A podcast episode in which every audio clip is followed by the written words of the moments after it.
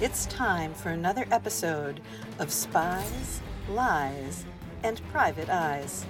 Here's your host, Terrence McCauley. Hello, everyone, and welcome to another edition of Spies, Lies, and Private Eyes right here on the Authors on the Air Global Radio Network.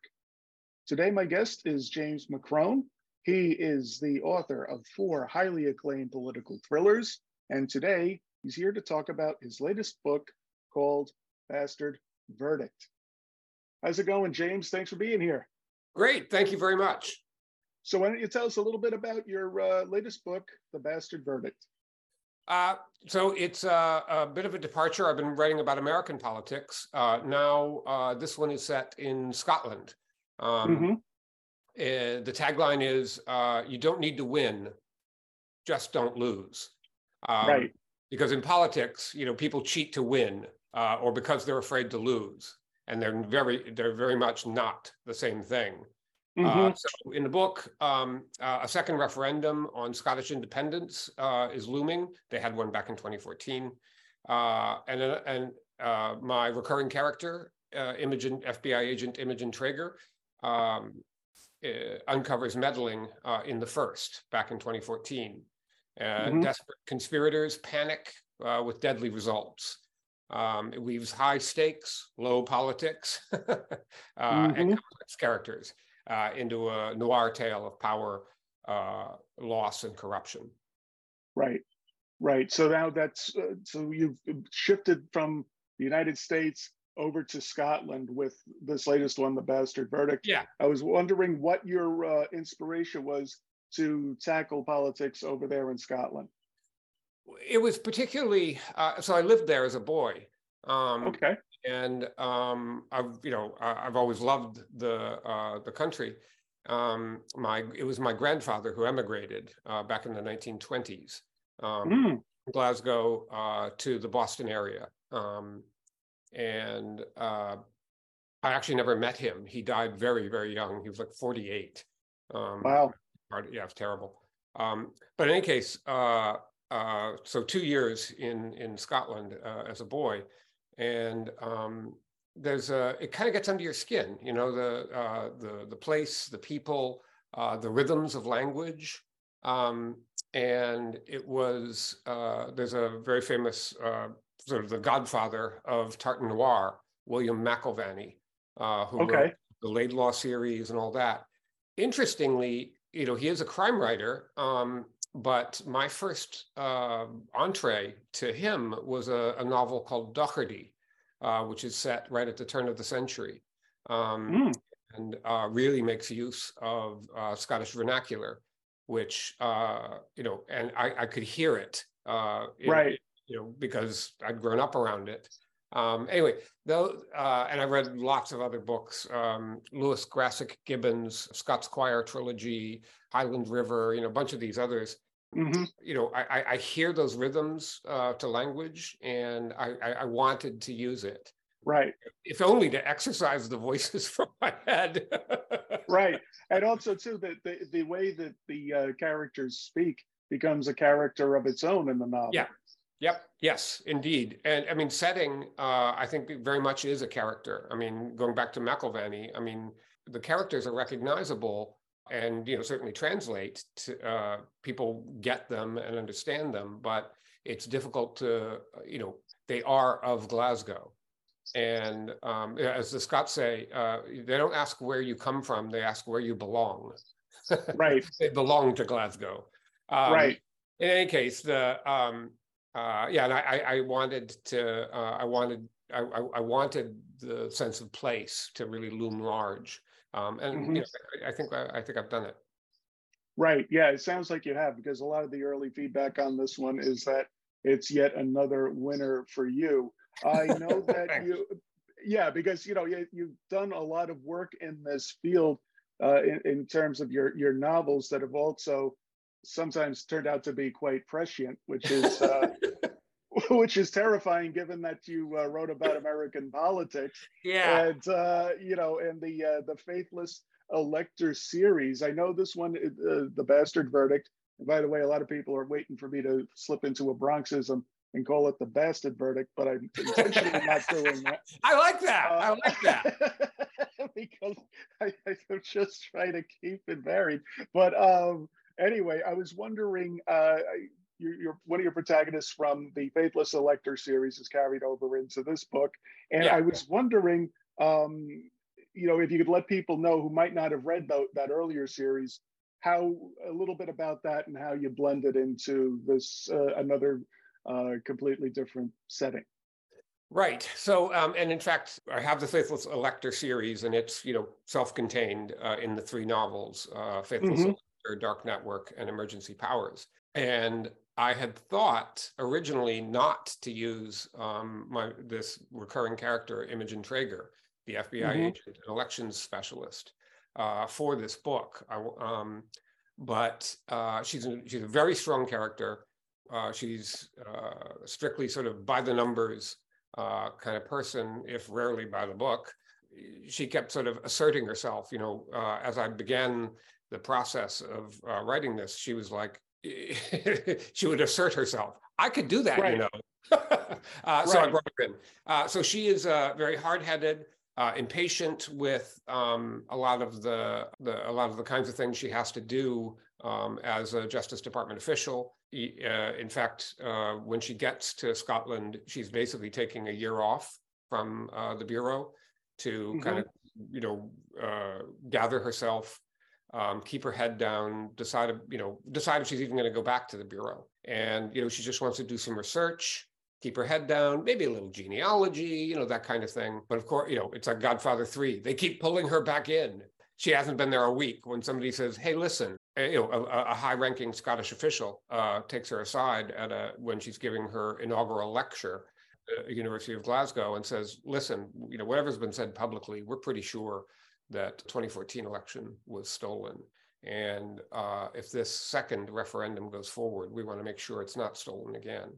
She's like, I, am an FBI agent. I mean, there is no way I can legally uh, investigate outside investigate. of the United States and but you know she is who she is and moth to a flame um, she starts digging into it and that as she does as she does begin to uh, uncover um, some things you know people start dying right right as they tend to do more in our books than they do yeah. in real life depending of course i mean it depends on who you listen to sometimes it happens there too uh, yeah. in, in real life um, it, it, must be a thrill for you when you write a novel, because I know I've had the same feeling. And it may not have sold as well as we wanted, but some of the events in the novel turn out to be prescient. Um, yeah. I had that myself when I, I, wrote my techno thriller series, the university series, and people said, "Oh, cell phones will never be able to do all that. You're crazy." And um, no, you don't have to worry about Russia and China. There were the 20th century uh, villains and uh, now AI will never do that. They'll never let it get that far. You're crazy. And yeah. it's not. It's not that I, I feel like I told you so, or that I'm Nostradamus, or I'm prescient. I think it's just because I read a lot about this stuff and I took right. logical leaps forward. And yep. I think that's what, and, and I think you can do that with any genre. And I think that's what you've done as a student of politics, you know, small p, um, and, and working in government for as long as you did, like I had done um, you just get to pay attention to certain details and then you accentuate those rather than going through the same tropes that you see in every other kind of uh, novel in that genre. Isn't that right? I think, yeah. Thank you for saying that, uh, and I, uh, I, I think you're right. And I think it's also, you know, from a writerly perspective, you know, we care so much, you know, about getting, you know, getting things right um, mm-hmm. and making them believable. You know, you look at, okay, what would the bad guys do? I mean, from a political right. standpoint, what would they do? Well, you know, they could they could do this, they could do that, you know. And um, my only regret sometimes is that there will be times when I think I've gone way over the top. You know, this will never right. happen, and and yeah, and it does. Yeah, um, it does. Yeah. Well, just wait a couple of days, you'll read. It's true. Yeah. I think you're. I think you're. You're showing amazing forbearance by not telling people. I told you so, as you you know, uh, right. the, in the university series. But I mean, at the same time, um, I've been. You know, I remember in the late 80s, early 90s, they were talking about, you know, you could stream movies on your computer and everybody yeah. was like, that that'll never happen. And it, you know, it's like, I, I'm just, I just don't say that'll never happen anymore. right. You can't because I remember the old AT&T commercials with after Cliff Robertson died, Tom Selleck. Yes. yes. Was, and, and they were talking about how you're you won't have to slow down to pay your tolls, and they show them going right underneath what you see now with the cashless tolls. Yep. Uh, like, and that's what E-ZPass has come become on the East Coast, and I'm sure it's called something else elsewhere. But th- those were all Bell Labs technologies that have been around since World War II. Right. And it's it's just they just didn't have a small enough delivery device, but now they do, and now you see it everywhere.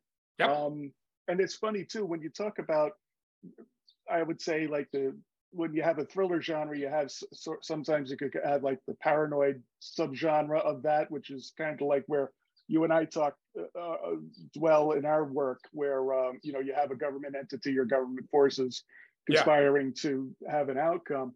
Uh, you definitely get the. You, you can go back in history, as I have, and, and look at it, and they've always had a desire to listen in and uh, to know what was going on. Uh, I found out in one in the research for one of my books, for example, that Lincoln had spied on every telegram that was sent in the United States during the Civil War. Oh my gosh! Uh, yeah, they all went to the Department of the Army first, and then they were allowed to go on because they were afraid of uh, of messages going between spies back and forth. And then uh-huh. when they laid the transatlantic cable, right there on the US side. The FBI had a listening device and that would go through where all the calls would go through the trunks and they could listen if they wanted to. They couldn't do it like they could now, but it's always been there. There's always been a, a desire to control. And I, I, think that's what you explore in your books. The, the indeed, indeed. The and notion that people with access want to affect an outcome. Right, right. And that, um, and that, uh, you know, um, there are always uh, anti-democratic forces that you know want to um, sort of do an end run on the, the the will of the people, the right of the people to you know choose their own destiny. Uh, anything they can do to kind of make that harder or make that make it seem like you're making a decision, but you're not. you know, right. That you're getting you're getting two options. You're like, I, I don't even know what this is. You know. Uh, and they're like, well, you know, we put it to a vote. And you're like, okay, well, yes, I guess. Yeah. And that in fact, um, Bastard Verdict, it's not a um, courtroom drama. right. Right. The title comes from Scottish law uh, as distinct from Anglo American law, actually has three verdicts, not two. Um, you know, mm. where we're familiar with guilty and not guilty. They have a third verdict, which is not proven. And what it comes, what it's come to mean is that the jury or judge in, a, in special cases feels that the defendant is probably guilty, but that the crown, in this case, uh, failed to make its case.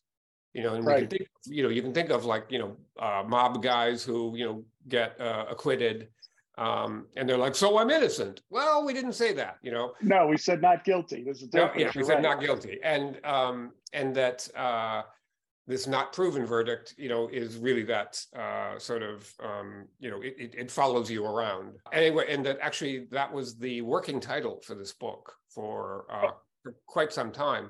And I was sitting around uh, having coffee with uh, some friends, a couple writers, in fact, and I explained that, you know, and that uh, I was explaining the whole thing, and then I, I said, well, uh, Sir Walter Scott back in the 19th century called it the bastard mm-hmm. verdict. And like everybody just stopped and stared at me, and they're like, that's your title. Yeah. that's just way better than not proven. What the hell is right. that? I'm like, oh. Yeah. So it's one of the few cases where uh, you know something by committee was actually better than right.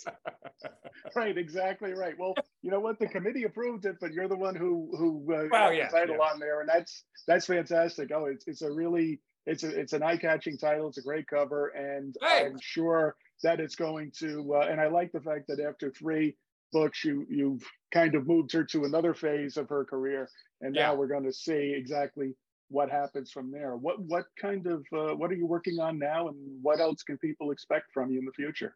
So uh, I'm working on a thriller, a political thriller, right. uh, set in rural Oregon. It's uh, called Witness Tree. My parents have some property uh, out in rural Oregon in Yamhill County. Um, mm-hmm. Beautiful out there. Um, and I, I, was very, I, I was really struck by the the gap between sort of you know incredible wealth you know with the vineyards and all these kinds of things going on some um, pretty uh, bleak uh, rural poverty. Um, right. and that um, anyway I, I was uh, out my, my parents are kind of ailing at the moment. Uh, i go out and check on them two three times a year. I give my brother a break. He lives near there you know they go to bed really early. And i thought okay uh, i could start you know a short story.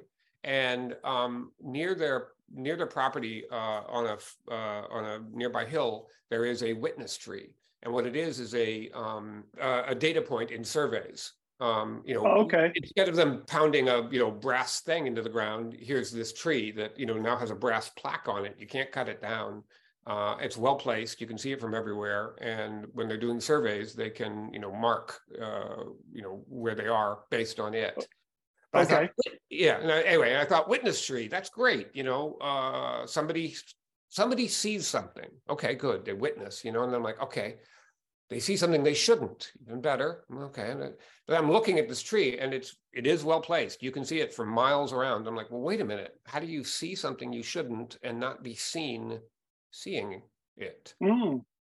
So that that that's where I really got going. And I actually thought that was a short story, but it just kept not being a short story. Um, it kept growing. Um, you know, I saw characters, and yeah.